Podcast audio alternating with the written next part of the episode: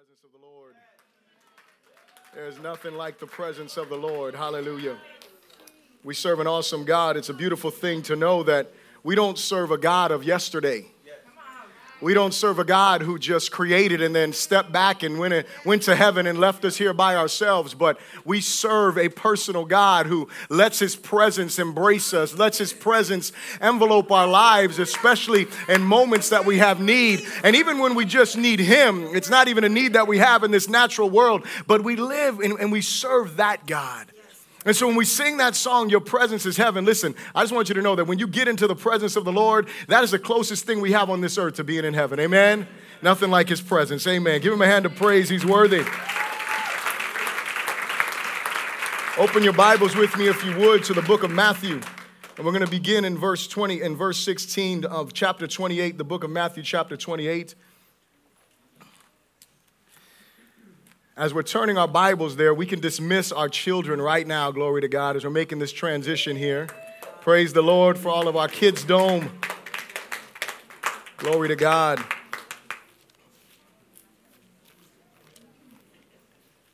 The book of Matthew, chapter 28, this should be a familiar scripture for all of us. We should have heard this before. Matthew 28 and verse 16. When you got it, say so. Praise the name of the Lord Jesus. We'll wait for the children to go out and then we'll start reading. Praise the Lord.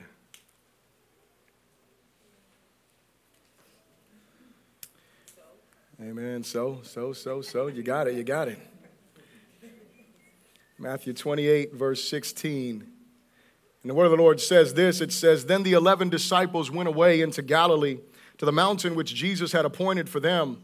When they saw him, they worshiped him, but some doubted. Isn't that a picture of today? Like in this building, there's some of us that worship, but then there's other that doubt.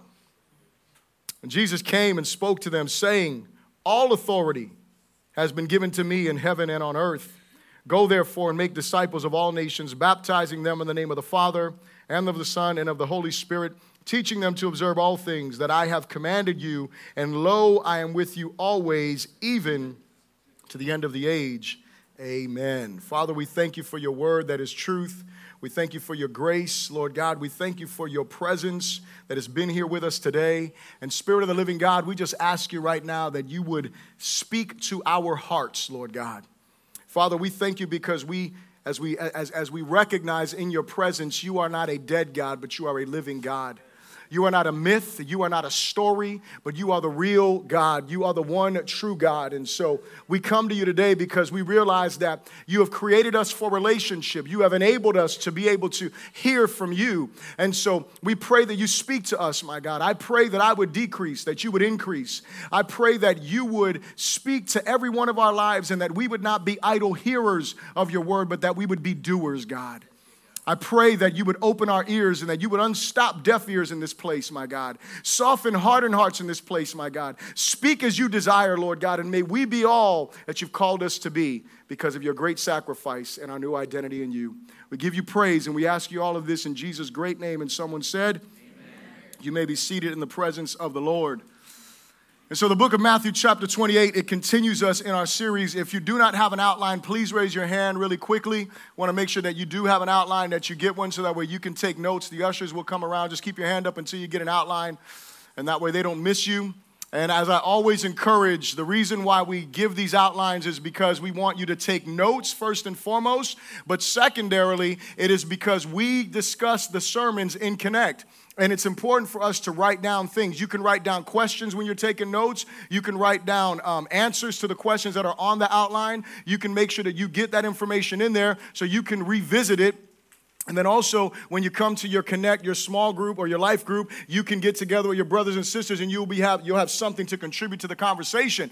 And so, if you are not part of a connect life group, we encourage you to get connected. See Pastor Chad, and he will help you out and get you plugged into the one that fits your schedule and where you live the best. Amen. And so we're continuing on in our series here. it's time for a revision. And as I told you a couple of weeks ago, what we are doing is we're going over the, thing, the things that we communicate every week, which are that we love God, we grow together, we reach others, and we serve. And so we've already dealt with loving God, we've already dealt with growing together in love. And today we're going to deal with reaching others. And so we want to talk about that. And so if you look at your outline, as we continue in our series, It's Time for a Revision, it is important that we keep in mind that there is one overarching theme in this message series, and it is to focus upon one thing and grow in four areas. Our deepest desires should be to please the Lord by faith, living our lives in obedience to the written and revealed direction of the Word of God. That right there, to please God by faith, but um, to the revealed and written direction of the Word of God, that comes from our vision carrier um, booklet. And the reason why that's there is because that is our whole vision statement and what we should be doing. And so in the in the class last Wednesday, when we started to go through the vision carrier, the first class that we go over, we talk about the vision of the church. And the one thing that I communicated to the to the people in the class is that at Faith Thermal Fellowship, we want to see five things in your life, and it's really simple. And when I say they're simple, it doesn't mean that they're easy. It's just pretty clear. And what it is is this: is that number one, we want to see that you are living your life to please God in all things. That in every area of your life, that that is what you're living for. But we want to see you growing in four areas continually, and that is your love for God, you're growing together in love for others, you're reaching of other people, and you serving. Those are the things we want to see at Faith Thermal Fellowship because we believe that that is what a disciple looks like. A disciple loves Jesus. A disciple loves Jesus' people. Amen. A disciple cares about those who are dying without Jesus and going to hell. That's a disciple. God calls us to be his disciples. And if Jesus was the servant of all, then what are we called to do? We are called to serve as well. And so what we realize is this pleasing the Lord should be the filter that all of our lives are passed through. Our motivation to please the Lord should be the love of God and the finished work of the gospel. Hear this, not the fear of judgment if we mess up or the desire to earn blessing.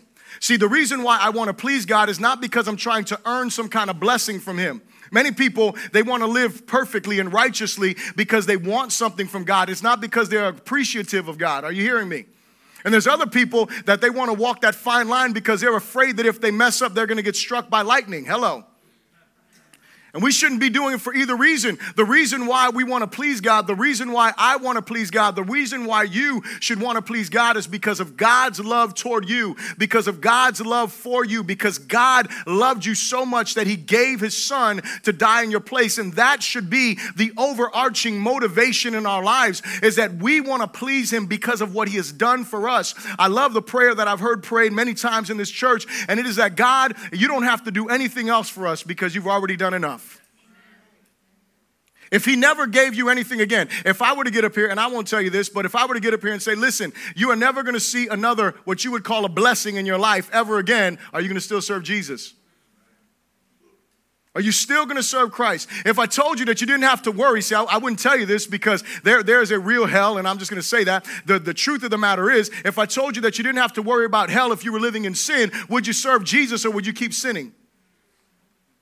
See, the, the, question is what is the real motivation of our hearts and our desire to please God? Because it should be the love of God toward us that He showed us in Jesus Christ. The vision and mission of Faith Thermal Fellowship is that we live to please God as His disciples who love Him, love His church, seek the lost, and serve His body. That's the vision and mission of Faith Thermal Fellowship. That's what we want to do. We want to make sure that we're growing in these areas as disciples. And as I've said many times, whether you are a guest here at Faith Thermal Fellowship for the first time, second time, third time, you're just checking things out for a while or whatever the case is, or whether you're a full on vision carrier, this is what a disciple should look like. I told the vision carrier class as well. I said, I don't have a vision for the church. God has a vision for his church. We simply have to embrace it.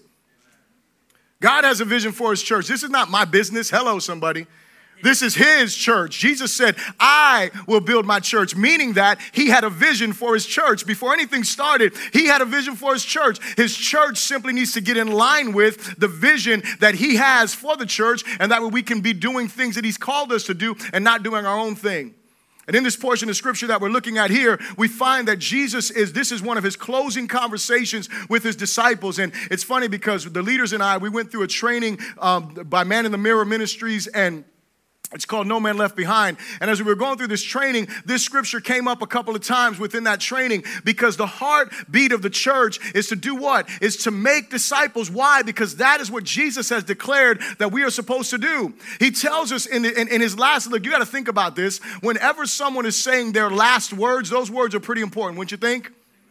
And so all of these gospels here, they the three synoptic gospels, Matthew, Mark, and Luke, they all record something similar as far as Jesus communicating what his disciples were supposed to do. The book of Acts is where you see the last words of him, where he tells them to do what? To wait in Jerusalem until they are endued with power. And so in Matthew, we see them, and even in Luke, at the end of Luke, you see God communicating and telling his disciples that they're going to go forward, they're going to preach this gospel, they're going to communicate this. But Jesus tells them, don't do it in your own strength, don't do it in your own wisdom. Don't do it in your own power. You need to do it in the power of the Spirit of God.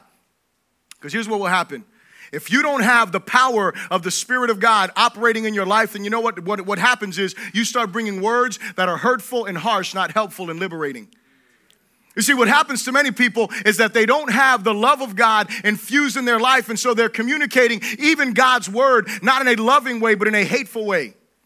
It ends up hurting people. They're condemning people to hell. Listen, I don't need to condemn anyone to hell. If you don't believe, Jesus says you're already condemned. Are you hearing me? And so I don't need to tell, what I need to communicate is the truth of God's word. And what we need to do is do the same thing. And so we need to be concerned about Jesus's, you know, last sets of words that he's communicating. And one of them is this it is that we are supposed to be doing some things. Jesus communicates to his guides, to, to his disciples, and, and, and many, many um, writers they believe that when Jesus was speaking here that he was speaking to more than just the 12 the reason why that is is because of the verse that i stopped and paused when i was reading when it said that some worship but some doubted. Well here's the thing. Jesus all of 12 all, all 12 of G, or 11 of jesus disciples they had already seen him None of them were doubting at this moment. And so, who were the doubters? Well, it were the ones who may not have seen him in that upper room. It may, it may have been the ones that did not experience him. And so, what happens is you have these people that are all there. And the reason why this is beautiful for us to look at it from that context is because a lot of times people will tell you that this was a commission solely to the last, uh, to the 11 apostles. The truth of the matter is, is that this is a commission for all of us. Say it's a commission for all of us. We're all supposed to go forward. And so the first thing I'll ask you to repeat after me is this say, Our authority, is delegated and firm from Jesus who earned it. Our authority is delegated and firm from Jesus who earned it. Now, you'll notice something. Throughout the book of Matthew, we see the emphasis on Jesus' authority. In Matthew chapter 7 and verse 29, you see that the Bible talks about Jesus teaching the Word of God with authority. Not like the scribes and the Pharisees. He taught with authority. He wasn't just repeating something, but he had a serious authority. In Matthew chapter 8, verses 1 through 13, he exercised authority in healing. In Matthew 9 and verse 6, we see that Jesus even forgives sins. He exercised authority over Satan and, and he delegated that authority to his apostles in Matthew chapter 10, verse 1. And so, what happens is throughout Matthew, we see this thing about Jesus' authority, about the authority that Jesus has. This is important for us because at the end of this, what Matthew does is he finally ends and he makes clear that Jesus has all authority. And here's what I want you to get the one in authority has the authority to authorize others with delegated authority. Say that 10 times fast. The one in authority has the authority to authorize others with delegated authority. Amen? The one in authority, who is in authority? Jesus. He's seated on the throne. He makes it clear. He says, All authority has been given unto me. And then he, he doesn't just stop there, but we'll pause there for a moment. He's saying, I have already done everything that I had to do. That's what he does. Jesus makes it clear that his purpose on earth had been fulfilled. And now it was time for his disciples to continue the mission. So the mission isn't over. Jesus didn't just come into this earth to live a perfect life, live an example, raise these 11 disciples and these apostles and send them forward and the other disciples that were there because we know that Jesus Jesus had more than just 11 disciples. And so he didn't just raise those guys up and, and, and say, hey, I want you guys to go ahead and just, you know, just rejoice that you met me and then, you know, you're going to go to heaven with me. That isn't what it was. Jesus says to them, all authority has been given to me. And so now I'm delegating authority to you. I'm telling you to go and do some things. I'm telling you to go and make these disciples. Understand this Jesus paid the ultimate price for our salvation, suffering for our sin, accepting our punishment to offer us new life. His resurrection secures our new life, our new hope, and our faith. Jesus has all authority given to him by the Father, and we are empowered by the Holy Spirit to live on mission with that delegated authority. So here's the thing that we have to understand is the same way Jesus passed the baton onto his disciples that were there, so we have been passed the same baton. It doesn't change. We have been passed the same baton. We have the same calling in our lives to go forward and make disciples. The second thing I ask you to repeat after me is this say, Our mission, our mission. is clearly outlined for us. Our mission is clearly outlined for us. So, the first thing Jesus says is He says clearly He has authority. The second thing He does is He tells them what their mission is. And so he goes on in verse 19, he says this He says, Go therefore and make disciples of all nations, baptizing them in the name of the Father and of the Son and of the Holy Spirit, teaching them to observe all things that I have commanded you. And we'll pause there. And so he makes our mission clear. He doesn't stutter when he says it. Maybe he paused, I don't know. Maybe he said it slowly to make sure they got it. Maybe he repeated it, I, I, I, I'm not sure. But this is what I do know is that when we read this, it's pretty clear as to what the mission of a disciple is. All believers, say all believers. All believers. Not some believers. All believers. That means everyone in here, if you call Jesus your Lord, you call Jesus your Savior, you are responsible for what the scriptures teach here. It's not just for some spiritual people, right? It's not for just the pastors of the church to go and do these things. But here's the thing it's not just the pastors or the seemingly most spiritual within the church, but all Christians should be disciples and should be making disciples. Let me say this you cannot be a faithful disciple if you are not making disciples. Let me say it again. You cannot be a faithful disciple if you are not making disciples. If you're not making disciples, and there's a problem because you're not doing what the Word of God teaches. And listen, you guys know that I'm not over here got a checklist of the of the, the, the to do list spiritually. I'm not into all of that because I do believe that we live by the grace of God. I do believe that we don't need to be guilted into stuff. But what I do think is that we need to realize that the grace of God is not an excuse for us to just chill out spiritually. Hello. The grace of God empowers us to do what the Word of God commands us to do. And so here we see Jesus communicating this. And so when we look at this word disciple, it's not just a disciple meant more in those days and in our days, it meant more than being a convert or a church member. See, because a lot of times that's what we think. We think, well, you know what, I need to become a member of a church, and then that's gonna be where it's gonna end, or that, that that's that's what I'm supposed to do. I'm supposed to become a member of a church, or you know, I got converted, so I believe in Jesus, so that's where it ends. But that's not where it ends. The scriptures teach us more than that. When you look at this word, the word apprentice might be an equivalent term. A disciple attached himself. Listen to what a disciple does. A disciple attached himself to a teacher. That's why the 11, the 12 apostles, they did what? They left what they, what they were doing, no matter what it was, they left what they were doing, and then they came and they followed Jesus. They followed him and they, and, and, and they observed him. They, they, they connected themselves and they were known as his disciples. They were known as his students. They were known as his followers. And so they gained a new identity. No longer were they just fishermen, but now they were the disciples of Jesus. So they identified themselves with him. They learned from him and they live with him. Now, listen, you cannot live with me. I love what I heard a pastor saying today. He was talking about the book of, uh, of John, the Gospel of John, and he was talking about when John the Baptist is with his disciples and he sees Jesus walking and he says, Behold the Lamb of God. And he, and, and he points to Jesus. And what happens is he's telling his disciples, John is telling his disciples, follow him. See, it's not about following me. Obviously, Paul says, imitate me as I imitate who? Jesus. So ultimately, it's about what? It's about following Jesus. And if I can, if I could desire one thing, it is that we all would be committed 100% to Jesus that we would be committed to being his disciples. And so what happens is the disciple learns from his teacher. The, the disciple doesn't just do that, he learned not simply by listening, but also by doing.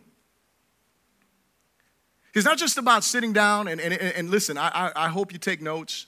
Hope you write stuff down. Hope you learn a lot of stuff, whether it's in church, you know, through other ministries that you hear and things like that. I hope you're a good learner. But know this that's only half of your discipleship.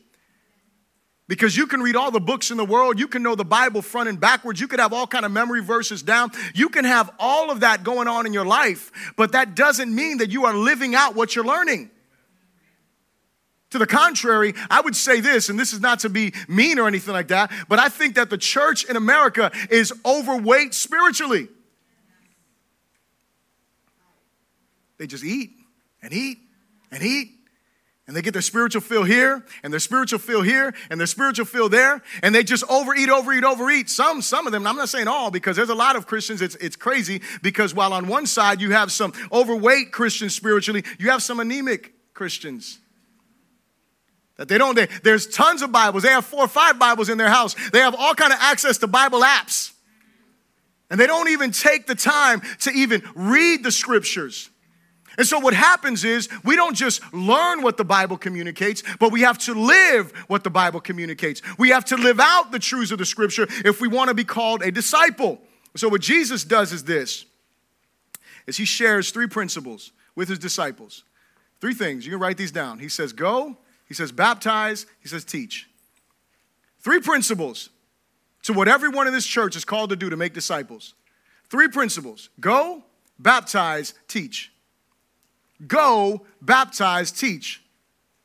Every one of us that is in this place is called to go. We're called to, at least, at minimum, we're called to communicate what baptism is about. And if you have an opportunity to baptize someone, listen, baptize them. Amen. Nowhere in the Bible did it say that the pastor has to baptize people. Are you hearing me? I love this. I heard a testimony. It was about it was real life church, and I, I was talking to one of their counseling, the, the, actually their counseling leader, the pastor that's over all their counseling teams, and he was communicating to me. He said, "You know, we've had like 400 people that got baptized here, and none of them got baptized by the pastors." They have their baptisms that are open throughout the week in the church, and they come over there and they're baptizing people all the time. The people are doing what God has called them to do go, baptize, teach. And so when he says go, what does he mean by go? He tells them, Go ye therefore. In the Greek, the way that this word is written, or the way this word comes out, it says, as you go, or once you have gone. In other words, what he's saying is living. See, when, when, when, when Jesus communicated with his disciples, he was telling them, look, you're going to go, period. You're gonna live your life. You're gonna do stuff. And what he did was he put a mandate on their living. He said, No longer were you supposed to live for yourself, but you were supposed to go with intentionality. You were supposed to go with the intention of looking for opportunities to share the gospel with people. You were supposed to go with the, with, with, the, with the outlook that, you know what? The harvest is plentiful. The laborers are few. And you know what? I need to be a laborer in this harvest field. I don't need to wait for somebody else. I need to go. Now, see, here's the thing. There's an argument, and some people will say, well, you know, there's a gift, you know, for evangelism. And, and you know what? I would tell you there is. There, the Bible says that there is, you know, he gave some to be apostles, some to be prophets, some to be evangelists, some to be pastors and teachers. That's what the Bible says in Ephesians chapter 4, I think verse 11. And so it does communicate that there is a gift for evangelists. But can I tell you something? He wasn't calling people to be evangelists in the gifting sense, he was calling people to evangelize in the Christian sense. See, all disciples are supposed to do that. See, you look at a guy like Billy Graham, like that guy is an evangelist, right? You look in the New Testament, do we have any evangelists? Yes, we do. A guy by the name of Philip.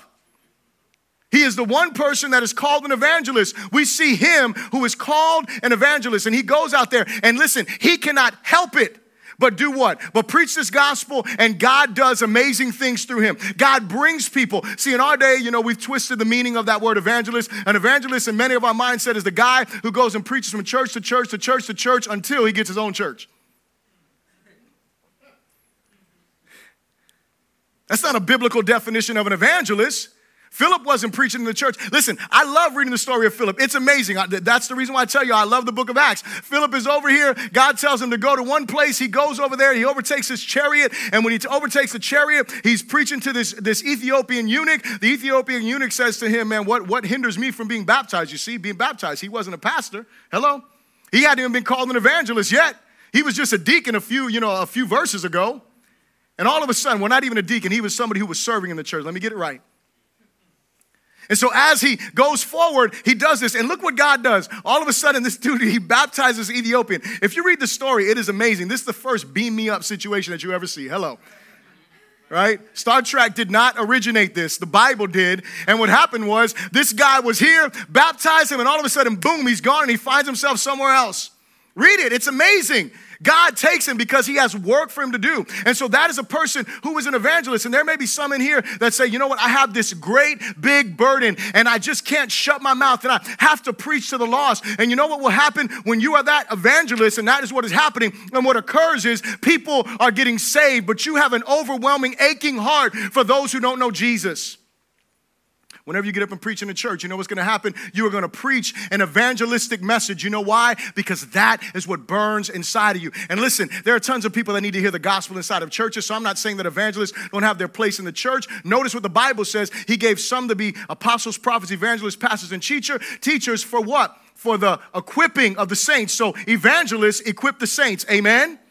They equip the saints to do what? To evangelize. Hallelujah. Just kind of makes sense, right? The evangelists equip the saints to evangelize. That makes sense because they're burdened for that. And so, what they're automatically going to do is they're going to train, they're going to influence, they're going to show people how to lead people to Jesus. But see, here's the thing not everyone in this place. I think Pastor Chad was reading a statistic in one of the books. I don't know if it was Way of the Master um, or one of the books, and it was a very small percentage of people in the church have the gifting of evangelists, but 100% of the people in the church have a call to evangelize. He says, Go, go as you go. So, you know what? Where do you go? Well, you go to work, don't you? I hope. Some of you go to school. Some of you go home. You're going to go home today, right? Amen. Some of you are going to go to a restaurant today. Amen. So he said, Go. So as you go to work, as you go to school, as you go to the restaurant, as you go wherever it is that you are going, make disciples. Look for the opportunities that God is raising up in front of you. I know you want to have good fellowship, you want to have good conversation, but look for the opportunities to share Jesus with people. The second thing he said was go baptizing. And he says continually, the word baptizing, it means, it says baptize them in the name of the Father, Son, and of the Holy Spirit. And baptizing means to continually immerse, or baptism, or it means to immerse in water. Baptism in our days is not as clearly understood as it was during the Bible times. Baptism was directly connected to a decision of faith. You see Acts chapter 2 verse 38, you can write that down. When the people asked Peter, "What should we do?" He said what? He said, "Repent and be baptized."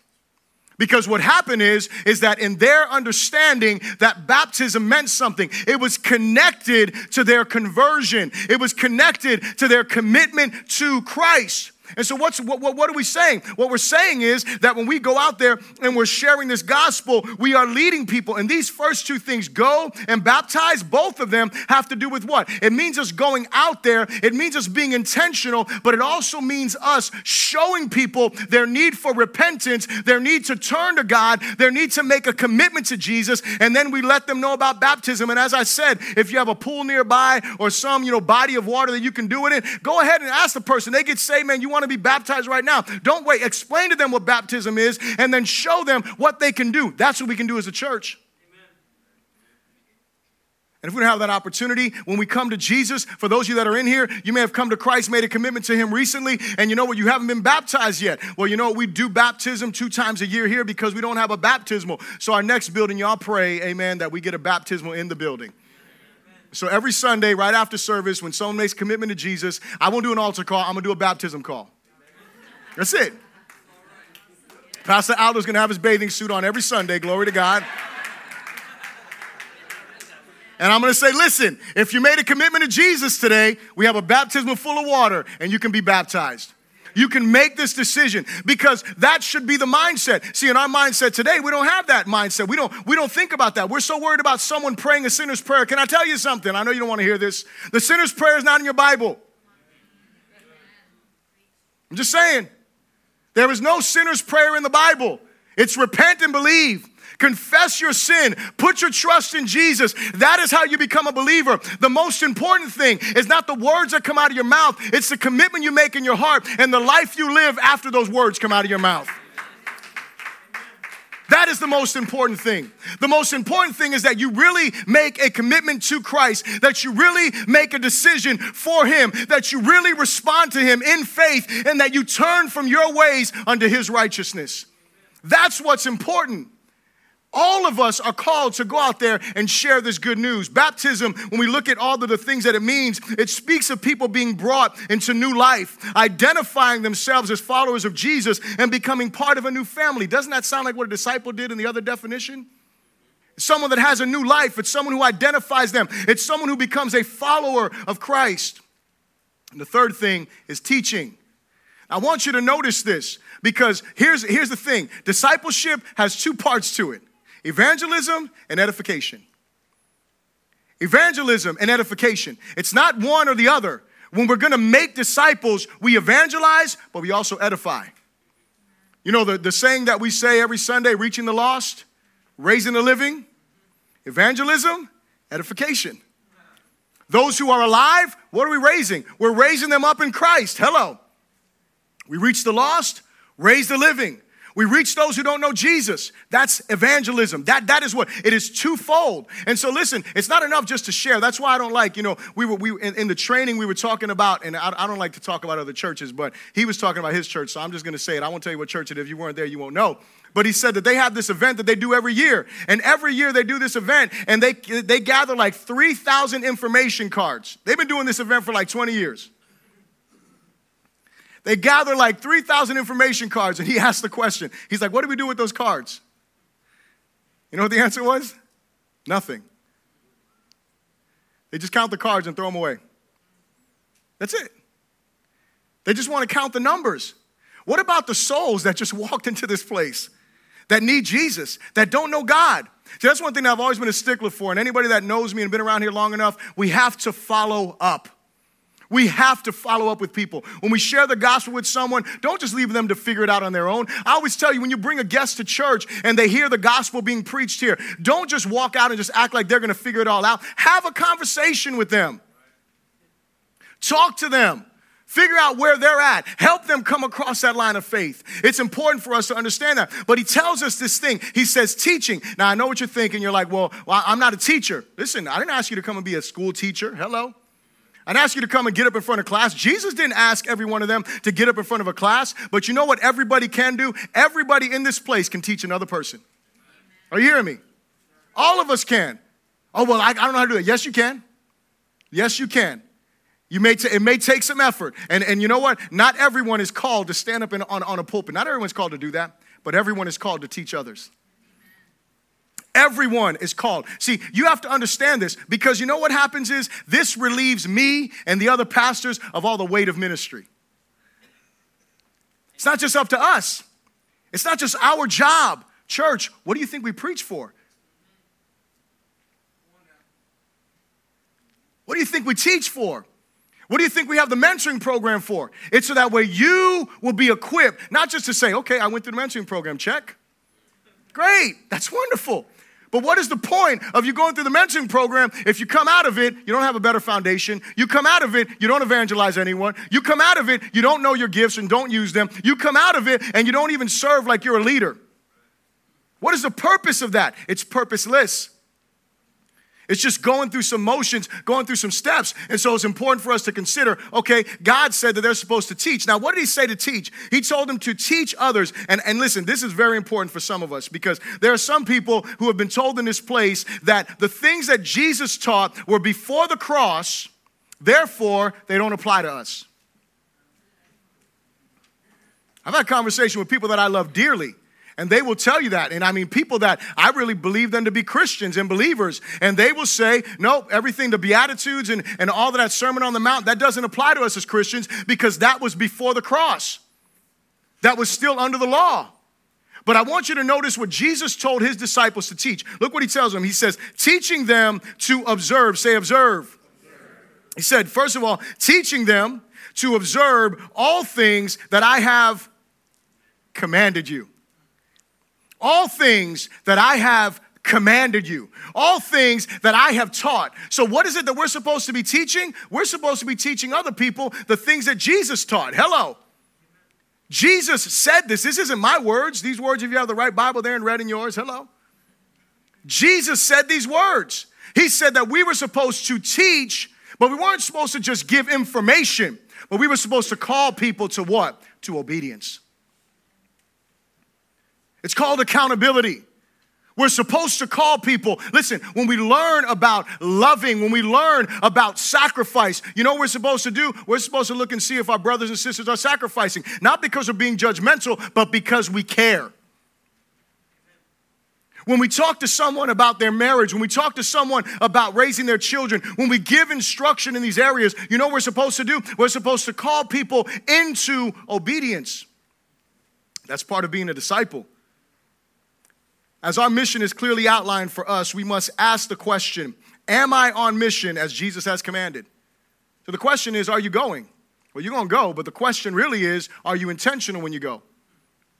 Are you praying about when you're going? Are you sensitive to the Holy Spirit wherever you're going?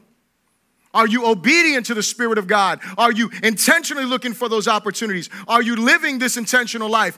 Are you leading others to faith? And listen, this is a tough one because I don't want to condemn anyone because you may be in here and you may be talking to people about Jesus all the time and no one's coming to faith. Listen, that doesn't mean that you're being ineffective. You're being faithful with what God has given you to do. Amen? I'm not, I'm not asking you that. Are you communicating to others about your faith? The one that should feel bad is the one that doesn't talk about their faith.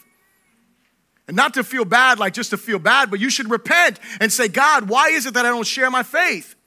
Why is it that I'm not communicating with other people about what you're doing? Because listen, there are 101 reasons not to share your faith. But can I give you one reason to share your faith? Just one reason. If you don't share your faith, people will die and go to hell.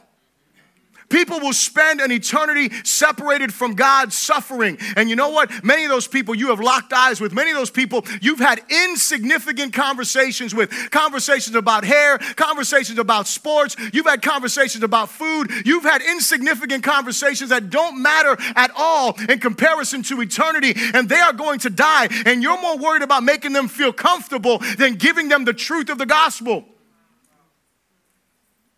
One reason there's a, there's a bunch of reasons. Oh, people don't want to hear that. People know that. Listen, you, you would be surprised. I think, I think it was Brother Sean was telling me the other day, he was talking to me and, and he was telling me about someone he was having a conversation with. And this person wasn't raised in church. This person never went to a church. This person had never even been inside of a church.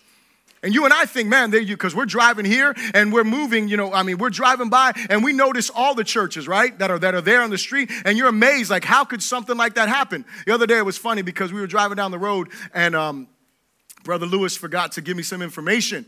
And there's this amazing place called the Donut King. Y'all heard about that place?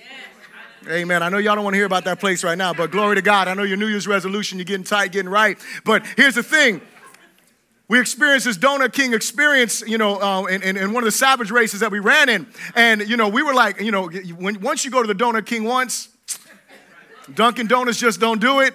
Krispy Kreme is I, you know, when they're hot, but if they ain't hot, I don't know. But when, I'm, I'm just saying, I, I just want to let you know this. But here's the thing it's so hilarious because my wife, she goes to Costco every Friday, okay? You know what she drives by every every day on her way to, well, actually, Fancy Fruits. You know what she drives by every day? She drives by Donut King. She never even knew it was there because no one told us. We were glad no one told us because now we know and now it's like temptation, right? Here's my point. My point is that there are people just like that. They're driving by churches, they don't even notice them. They don't even see them there because they don't know what that's about because they've been taught, they've been, they've been, they've been given this lie. Well, I'm going to let my kids figure it out on their own. That is the biggest lie that Satan has ever fed any parent. You are called to raise your children in the fear and admonition of the Lord and the instruction in righteousness. You're not supposed to let them figure it out. Help them along the way. Hello. Guide them along the way. And that way they'll know the truth and they're not over here being deceived. My point is that there are many people that believe that lie. So, what that means for what, what does that mean for us? What that means for us is that there are plenty of people out there that need to hear the gospel. That you think, oh, they already know. They don't know. Or you heard them say God. I've told you this before. Make sure when someone talks about God, you qualify what God they're talking about. Don't just, don't, don't just be like I was when I was younger in the Lord and I was ignorant and someone said God. I said, Praise God. They're saying God because no one ever talked about God. Come to find out later on, they weren't always talking about the same God. They weren't always talking about the same Jesus. And so, what we have to have this mindset and also ask ourselves these questions Are you helping others grow in their faith? Are you helping others grow in your faith? Let me tell you something. If you are involved in a connect life group, This is what I want you to know. Be encouraged. You're helping others grow in their faith by having conversation with them. Amen? Because you are imparting into their lives. Now, I'm going to tell you, don't let it end there. You need to take someone and you need to invest in them, the things that you've learned. Amen? The third thing I ask you to repeat after me is this our partnership in this mission is with a faithful Savior and King. Our partnership in this mission is with a faithful Savior and King. Look what he says at the end of that verse. He says, And lo, I am with you always, even to the end of the age. So Jesus starts off talking about his authority that he has. And then he goes on, tells them what they're supposed to do. And then he communicates to them and he lets them know listen, as you go, as you baptize, as you teach, I'm with you. As you go, as you baptize, as you teach, I'm with you. I'm not going to forsake you. I'll be with you until the end of the age. To the end of the age is when? Until this age finishes and the next age begins. So, you know what that means? Jesus is still with us. Amen. He's still with those who are making disciples. He's still with his disciples. He's still calling us into action. And so, what he communicates to us, he lets us know that he's with us. Jesus closes this portion with a great promise. And this is beautiful because this is actually a claim to deity. Because how could Jesus be with all of his disciples if he wasn't omnipresent? Think about that. He had to be omnipresent because he didn't say, I'm going to be with some of you, I'll be with you today and you tomorrow. He said, I'll be with you. And so, in his glorified state, he's with us. You must remember, Jesus is not only with us as we gather in this place, but he's with us as we scatter from this place. Jesus is not just with us as we come together. And you see, it's beautiful. When we come together, we have times of worship where the Holy Spirit is moving in a mighty way, and God is touching hearts and healing hearts and strengthening faith, and He's doing what He wants to do. But you know what? Jesus doesn't stop being with us when we walk out of these doors. Jesus is with us and he wants us to be on mission with him. He's, he's a faithful Savior and King. The same way that He saved me, He wants to save others. The same way that He saved you, He wants to save others. But He calls us into this action. Jesus is the guarantor of our fruitfulness and our fulfillment of His mission that He has called us into partnership with Him on. He is the one that guarantees the fruitfulness. He is the one that guarantees us being able to fulfill what He's called us to do. I had a beautiful conversation with um, John and Lynn Casanova in our one on one and Lynn was telling me about her, her, her, story, her story at work, and she was sharing with me uh, some, something that happened with one of the ladies that came there, and she was, um, you know, she, she was doing the intake for the woman, and as she's asking her these questions, you know, she's in this conversation, and she feels so overwhelmed. I mean, as she's telling me the story, she's holding tears back, and she's being moved because she just feels like she needs to share something with this woman, and finally got the opportunity to share with her, and was able to, you know, communicate with this woman. She didn't, she didn't share the whole whole gospel presentation with her. What she was able to do was she was able to share with her some words of hope at that moment. And here's what happened. This woman was battling with is battling in the middle of an addiction in her life, struggling. She came to Florida because she wants to start a new life, but found herself bound in the same thing, and she's battling through this. And Lynn simply communicated the, the, the, word that God had spoken to her in her morning devotional with her and just said, Hey, you know, read this scripture. I think it was Jeremiah 29 11, I believe it was. And what happens is this woman turns and her eyes change and she looked at her and she's like, you know, I'm a believer. Why do I share that story in, in line with in, in line with this, you know, evangelism? Well, this woman wasn't lost in the technical term that she didn't know anything about Jesus, but you know what? She was lost. She's struggling. And if Lynn wouldn't have been obedient to the Holy Spirit, if she wouldn't have been sensitive to what was going on, you know what? That woman may have died without hope. Who knows what would have happened? But praise to the living God that Lynn was sensitive and that she was able to share this hope with her. And hopefully that'll keep her moving in the right direction. So here's the closing questions for you Do you care about the lost? Do you care about the lost? Twofold question. Do you care about the lost? And the second part of the question is Do you care about those who are in Christ growing? Do you care about the lost? Do you care about those who are in Christ, them growing? See, here's what happens. We need to pray for a burden for those who have yet to make a commitment to Jesus and for a heart to see our fellow believers grow as well. the greater the gospel becomes in our lives, the greater our commitment to the gospel mission will become. See, every week I go through this.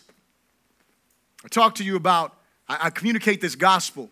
I haven't done it yet, so I want to do it right now. But every week I talk about the fact that man is sinful.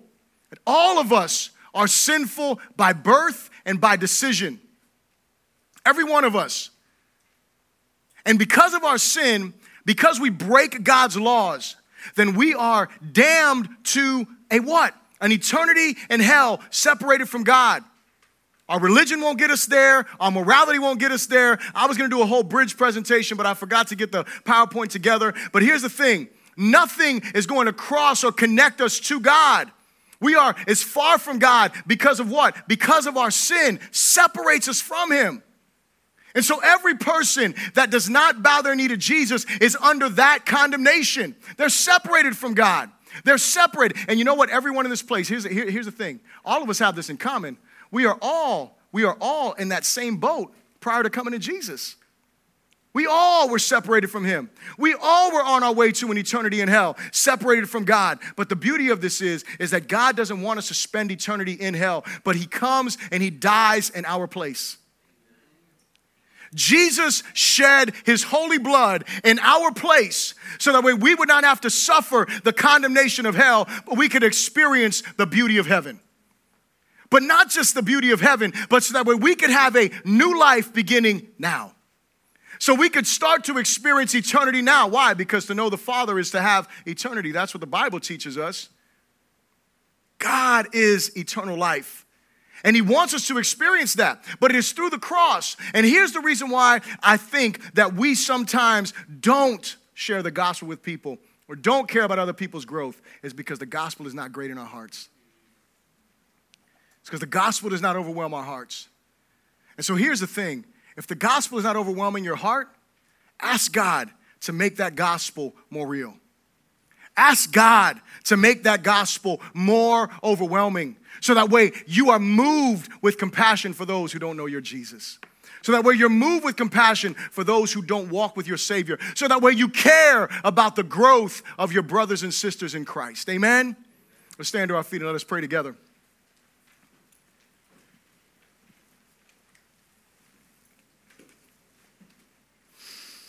Hallelujah. I'm going to ask you to grab your neighbor's hand. And if you're in this place and you need prayer, I want you to squeeze your neighbor's hand so that way they can know that they're going to pray for you right now. If you're in this place and you do not know Jesus, as I said, there's not some magic formula to pray. Simply you recognizing that you need Him. It's simply you recognizing that you are a sinner, that you need His salvation. And so today, Today's that opportunity, if you don't know Him, to make that commitment. If you make that commitment to Him today, make sure you let somebody know before you leave this place. Father, right now we come to you. And we pray for our brothers and our sisters, my God, that may have squeezed our hands in this place. Father, you alone know the situations that are going on in their hearts. You alone know what's going on in their lives, my God. And so, my prayer today is, Holy Spirit, that you would fill every one of the voids in the hearts of the people that are in here, my God. Father God, that you would strengthen the faith of those that are in here, my God. Lord God, that you would fill them, Lord God, with a passion for you and your gospel, Lord Jesus. Father God, for those in this place, Lord God, that are not burdened for those who don't know you, Heavenly Father, burden our hearts afresh, my God. Give us an aching heart for those those who do not know you, God. Father, I pray that you would draw these hearts unto you, my God. I pray, Lord Jesus, that you would give us a concern and a care for those who do know you, my God, but Father God, are, are not growing as they should, Lord Jesus. Father God, that they would care about those that are weak, about those who are weary, about those who are discouraged, Lord God, about those who need faith built up. Father, I pray in the name of Jesus that we would be a disciple making church church, my God. That we would be a church that is committed to this great commission, my God that we would be a church that is committed to doing your will and that is committed to walking with you faithfully, God. Father, we come against the plans of the enemy to hinder us from walking as your disciples, God. Father, be glorified in us. Father, we ask you this and we give you all praise in the good name of Jesus. Someone said, Amen. Come on, give God a hand of praise. He's worthy.